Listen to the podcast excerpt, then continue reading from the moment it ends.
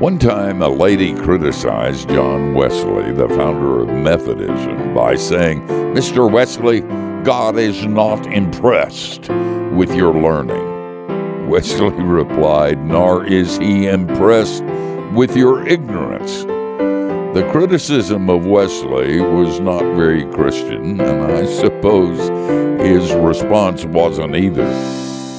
But it was a good point. Jesus said we were to love God with all our hearts and minds.